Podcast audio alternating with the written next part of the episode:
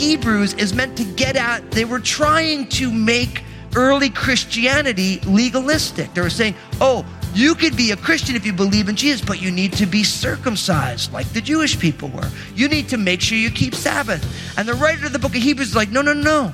When you believe in Jesus, you enter into his rest.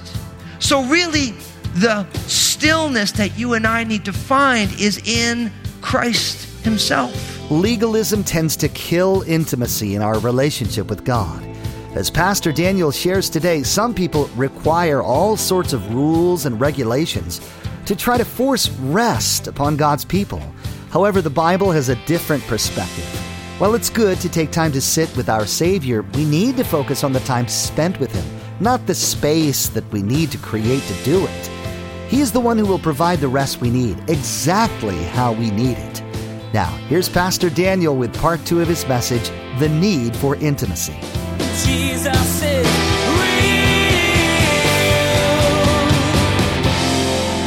You see why, if we're going to learn the art of living and if we're going to understand how to love God, how we have to learn how to find personal places of stillness and silence.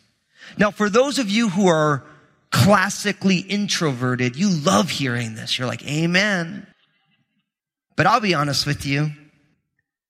This is not my sweet spot. But I know that I need to find places of stillness and silence. I'm the guy, Lynn will sometimes catch me after the kids go to bed. She'll walk downstairs and I'll have the television on. I'll have something on my computer. I'll have my Kindle open and I'll be playing my bass all at the same time. It's kind of a weird thing. It's kind of the way that I'm wired. And so I'm the kind of person where I can have a TV show on, I can have music on, I can be reading a book and playing my bass, and I'm in a happy place. But I always realize that I can't hear the voice of God when all that's going on. I can enjoy multiple things simultaneously. You have to ask yourself how you are seeking to satisfy your God given need for intimacy. I am really sure that very few of you are seeking to satisfy it with stillness. But I'm here to tell you that's where the deepest intimacy is found. It's found where you can get your heart tuned in to the still small voice of God. Where God, in the midst of the wind and the fire and the earthquake, God can say, I'm right here with you. For some of us, we have buried ourselves in noise. Not bad things, but we've gotten so used to living in a noisy world that we don't know anymore how to hear God's still small voice. And I want to explore that today. The Bible talks a lot about stillness. You're going to be blown away how I show you this. Sabbath is God's way of talking about stillness. Sabbath is God's way of talking about stillness. Now you realize if you've read your Bible at all that the Bible practically begins with the idea of Sabbath and it runs all the way through your Bible as a very consistent topic. Now, remember when we first started this series, I told you that if we're loving God, right, we're living upwardly and we're focusing on God the Father, right? And if we're living inwardly, the focus is on God the Son, Jesus, who died and rose again for our sins, that we can see our identity. And that living outwardly, we focus on God the Holy Spirit, who empowers us in the life of God to live and move in this world. Do you remember I explained that to you? Now, remember at each one of those, I gave you a very definitive biblical act that happens that goes along with it. Remember I told you if we're loving God, right? We're living upward. It's God the Father. And that act that we looked at is the act of what? Creation, right? the definitive action of God the Father in conjunction with the Son and the Spirit. But God the Father created everything. And don't miss the fact that on the seventh day of creation, what did God do? He rested. He kept Sabbath. Listen to what it says Genesis chapter 2, verses 1 to 3. Feel free to turn there with me in your Bible. We often forget. We say, oh, God created everything in seven days. Actually, God created everything in six days. And on the seventh day, God rested. Listen to what it says. Genesis chapter 2, in verse 1. It says, Thus the heavens and the earth and all the hosts of them were finished. And on the seventh day, God ended his work which he had done. And he rested on the seventh day from all his work which he had done. Then God blessed the seventh day and sanctified it because in it he rested from all his work which God had created and made. Now, did you ever think about why God rested on the seventh day? So you think God created everything in six days and he thought to himself, man, I'm wiped out. I need a spa day. You know, you can imagine God the Father being like, hey, Spirit, can I get some iced tea, please? I mean, I'm just worked over right now. I need to rest my muscles. No, see, God is all powerful. God didn't need a rest day. So why is it important that in the creation of everything, that the seventh day is a rest day? I'll tell you why. Who was created on the sixth day? Adam. And what's the first thing that Adam experiences after he's created? Rest. Why? Because God fulfills our need for intimacy in stillness. And there is no doubt that rest absolutely speaks about stillness. See, it was important for Adam to realize when he was created that he didn't have to work at everything, but that God was the one who works to will and to do for his good pleasure. That it's God's work to do.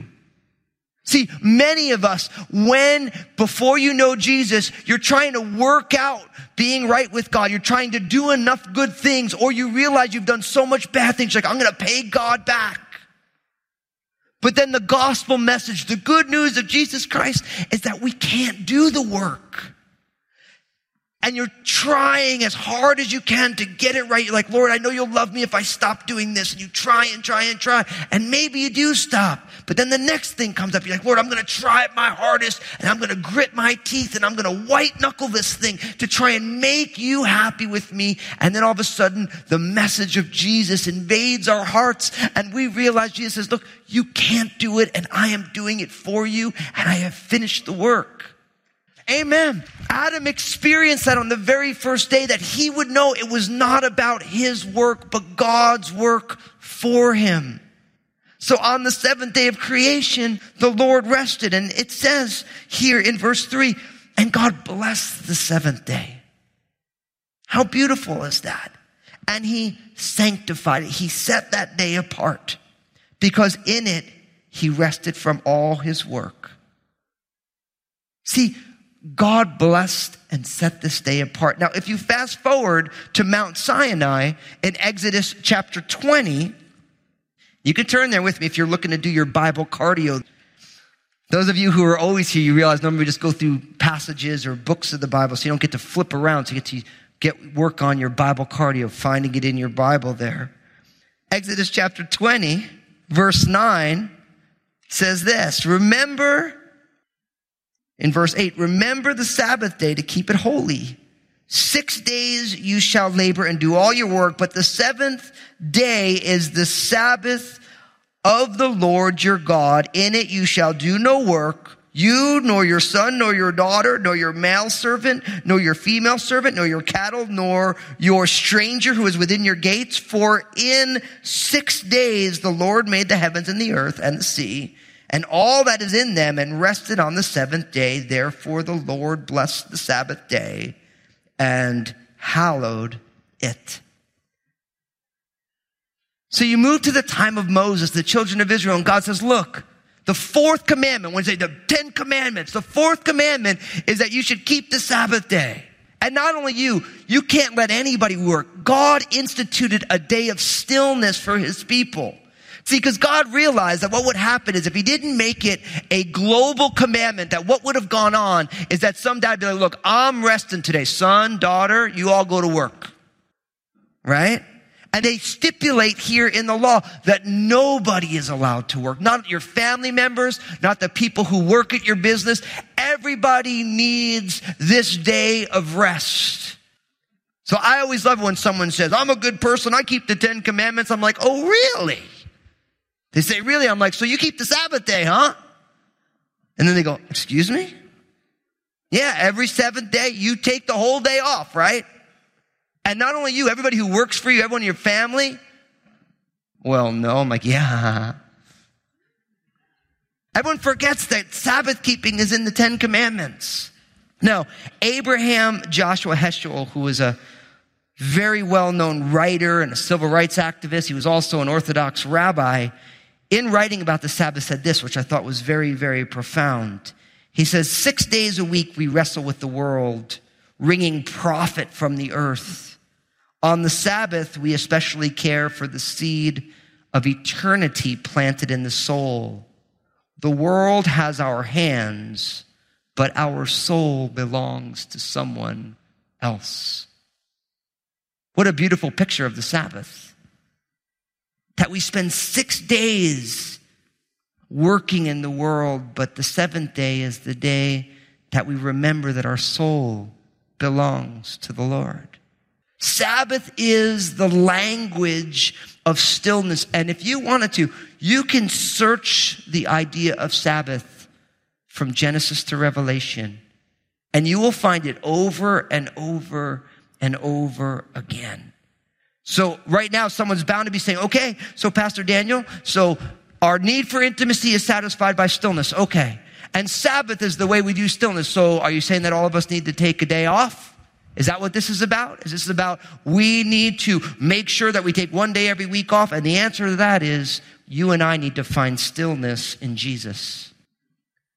You and I need to find stillness in Jesus. I mean, there's an old saying that the answer to every Sunday school question is Jesus. Pastor Bill used to do like a little kids sermon.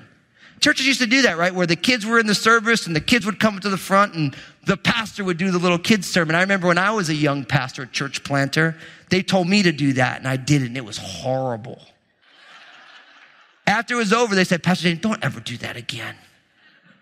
And I really like kids, but the kids sermon didn't go so hot for me. But Pastor Bill was telling me, it was funny because we had that interview with all the folks who were here for a long time. And we know there's a lot more of you who should have been in that interview, by the way. Because a lot of you have been here for a long time, but they were telling me that, that when Pastor Bill would ask the kids the question, didn't matter what the question was, every answer was, Jesus. And you know what? That's a good lesson because you know what the answer to every question you have really is? It's Jesus. Now don't get me wrong. You say, well, what's a great recipe for chicken parmesan? Jesus isn't necessarily the answer.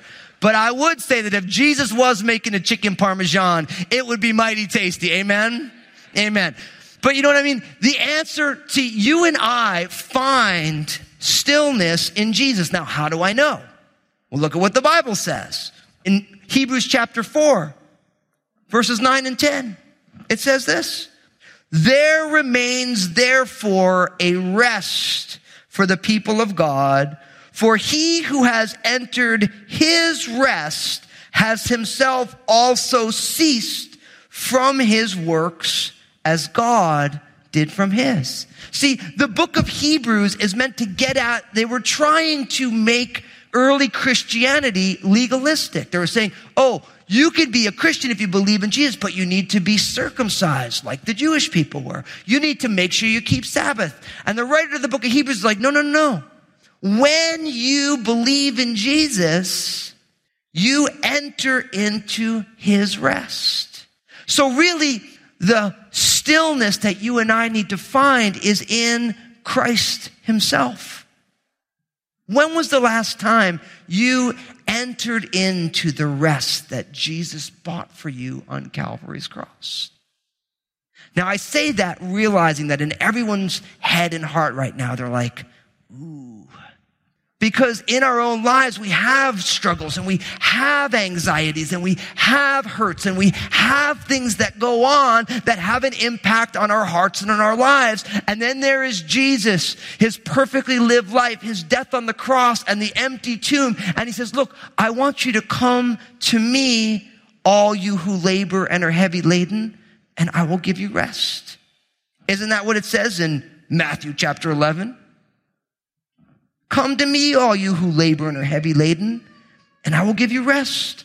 Take my yoke upon you and learn from me, for I am gentle and lowly in heart, and you will find rest for your souls. For my yoke is easy and my burden is light. My friends, Jesus came that you and I might find the rest that our souls so deeply need. I want to take a moment now and I want to talk to those of you who have yet to say yes to Jesus. You're seeking, you're wondering. I know what it's like to try and find intimacy in places other than Jesus. I know what it's like to try and find rest for my soul in things that only prove to be something that creates more restlessness and not less. Those of you who know my story, I didn't grow up in the church and I came to know Jesus as, at the end of my college experience and had all these experiences where I was trying to find this intimacy, this stillness that only God can provide. And if you're here today, I just want to encourage you to know that when you turn and say yes to Jesus, you will find rest for your soul. It's not that everything's going to be easy. But in the midst of all of the revolutions of life, there is, when Jesus is in your heart, there is a place of refuge for you. But I'm here to tell you, you're only going to experience that if you allow Jesus to be what he's promised to be for you. And I believe that you're here today listening to this message because I believe the reason you are seeking is because you haven't found the rest that you're looking for. And I believe that right now you're saying there has to be a place of safety, a place of intimacy in relationship. And I really want that. And I am here to tell you that you have to say yes to Jesus. And if you do, you will find that he will give you rest for your soul. And his yoke is easy and his burden is light. That phrase, it speaks of an animal who is, they would call it a beast of burden, who they would put a yoke and a burden on and they would do their work. And listen, it's a, it's not a popular picture, but it's a necessary picture because really what the Bible says is that each one of us has a yoke and a burden on our life. And maybe it's your family, or maybe it's your health, or maybe it's your finances, or maybe it's that everything didn't go the way you wanted it to go, or whatever that is. Everybody has this burden that they carry. And for many of us, we're feeling weighed down by that burden. Maybe it's the shame of your past. Maybe it's the shame of your family. Maybe you've been successful at everything and all of it just makes you feel small. Whatever it is, when you come to Jesus, he said, look, I'll give you, I'll yoke with you. I'll give you work to do, but my yoke is easy and my burden is light. You know how Jesus can say that? Because Jesus bears all the burden of the work. See, Jesus can say that my yoke is easy and my burden is light because Jesus is saying, look, I do all the work. I've told this story before. It's one of my favorite stories. I'll never forget. We had this tree that we needed to take down in our backyard, right? And so I got, one of my neighbors said, I got an axe, man. So I went out there. I had these two axes, right? My son Obadiah and his little buddies, Mark and David. They're like, can we help? I'm like, yeah you know? And so sure enough, I got this axe and I'm, you know, I'm doing the best I can. Now, I'm not an axe wielding kind of guy. You know, I'm from New Jersey, so this outdoors thing I'm still working on. You know what I mean? And so I'm there and I'm like, I'm getting all the velocity I can. And then the boys are like, hey, can we try? Yeah, yeah. And they're up there and they're like, yeah. You know, and those boys are cool, man, because they were like, man, we're getting at this tree. You know, and it was like, they weren't doing anything, but they like, and they were taking their shirts off. I mean, it was just like total, like testosterone little boys, right? And every once in a while, I let them go for a little bit while I'm catching my breath. I'm up there, you know, I'm slamming this thing and Lynn's looking at me like, what? And I'm like, it's the 21st century, babe. You want to help? She's like, no, no. And the boys come on out and, and it was like three of these guys, man, just little, they weren't doing anything. It was awesome. Right? And then when the tree finally comes down, right? Who did all the work on that? Me. Did those boys feel like they got something done? Absolutely. That's exactly the way it is with the Lord. See, when you allow Jesus to become part of your life. He does all the heavy lifting, but you get to pick up the axe and you get to get your business going. But he does the work, and that's why Jesus can say, My yoke is easy and my burden is light. And if you've never said yes to Jesus, you want Jesus to do the heavy lifting. It's not a cop out, it's wise because he is the King of Kings and the Lord of Lords. And he came to do that work. And if you're here today and you've already said yes to Jesus, but you feel weighed down and burdened, you need to say, Lord, I need to get under your burden, not my own. Because a lot of us, we say yes to Jesus and we start to follow him and he wants to remove burdens and we're trying to hold on to them because in some place in our heart we think we deserve this burden. And no, let him decide what you are supposed to be linked to and what you are not. So finally, my brothers and sisters, you and I need to learn the art of stillness. You need to learn the art of stillness. As I close this message out, if we're learning the art of living, right? And the way we satisfy our need for intimacy is by stillness, then we need to learn the art of stillness. And I have some pointers, some things that I just want to send in your direction that maybe you want to write down, maybe you want to think about. Ways that you can experience greater intimacy with God. I heard it said this way, and I thought that this was pretty great. And I believe this quote is from Pastor Rick Warren from Saddleback Church.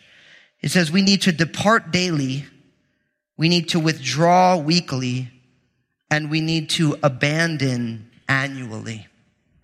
We need to depart daily, or divert daily, excuse me. We need to withdraw weekly, and we need to abandon annually. That in every day you need a time of departing or diverting your attention that every day you need a little space. You need to create a little space to have a different experience because nobody can be all on, all in, all the time. We need to withdraw weekly the idea of taking a day of rest, not in a legalistic way, but it's healthy for you to take a day where you're not doing 95,000 things. Jesus is Deep, meaningful rest and peace can only come from Jesus. As we discovered today with Pastor Daniel, we can cast all our worries and burdens on Jesus.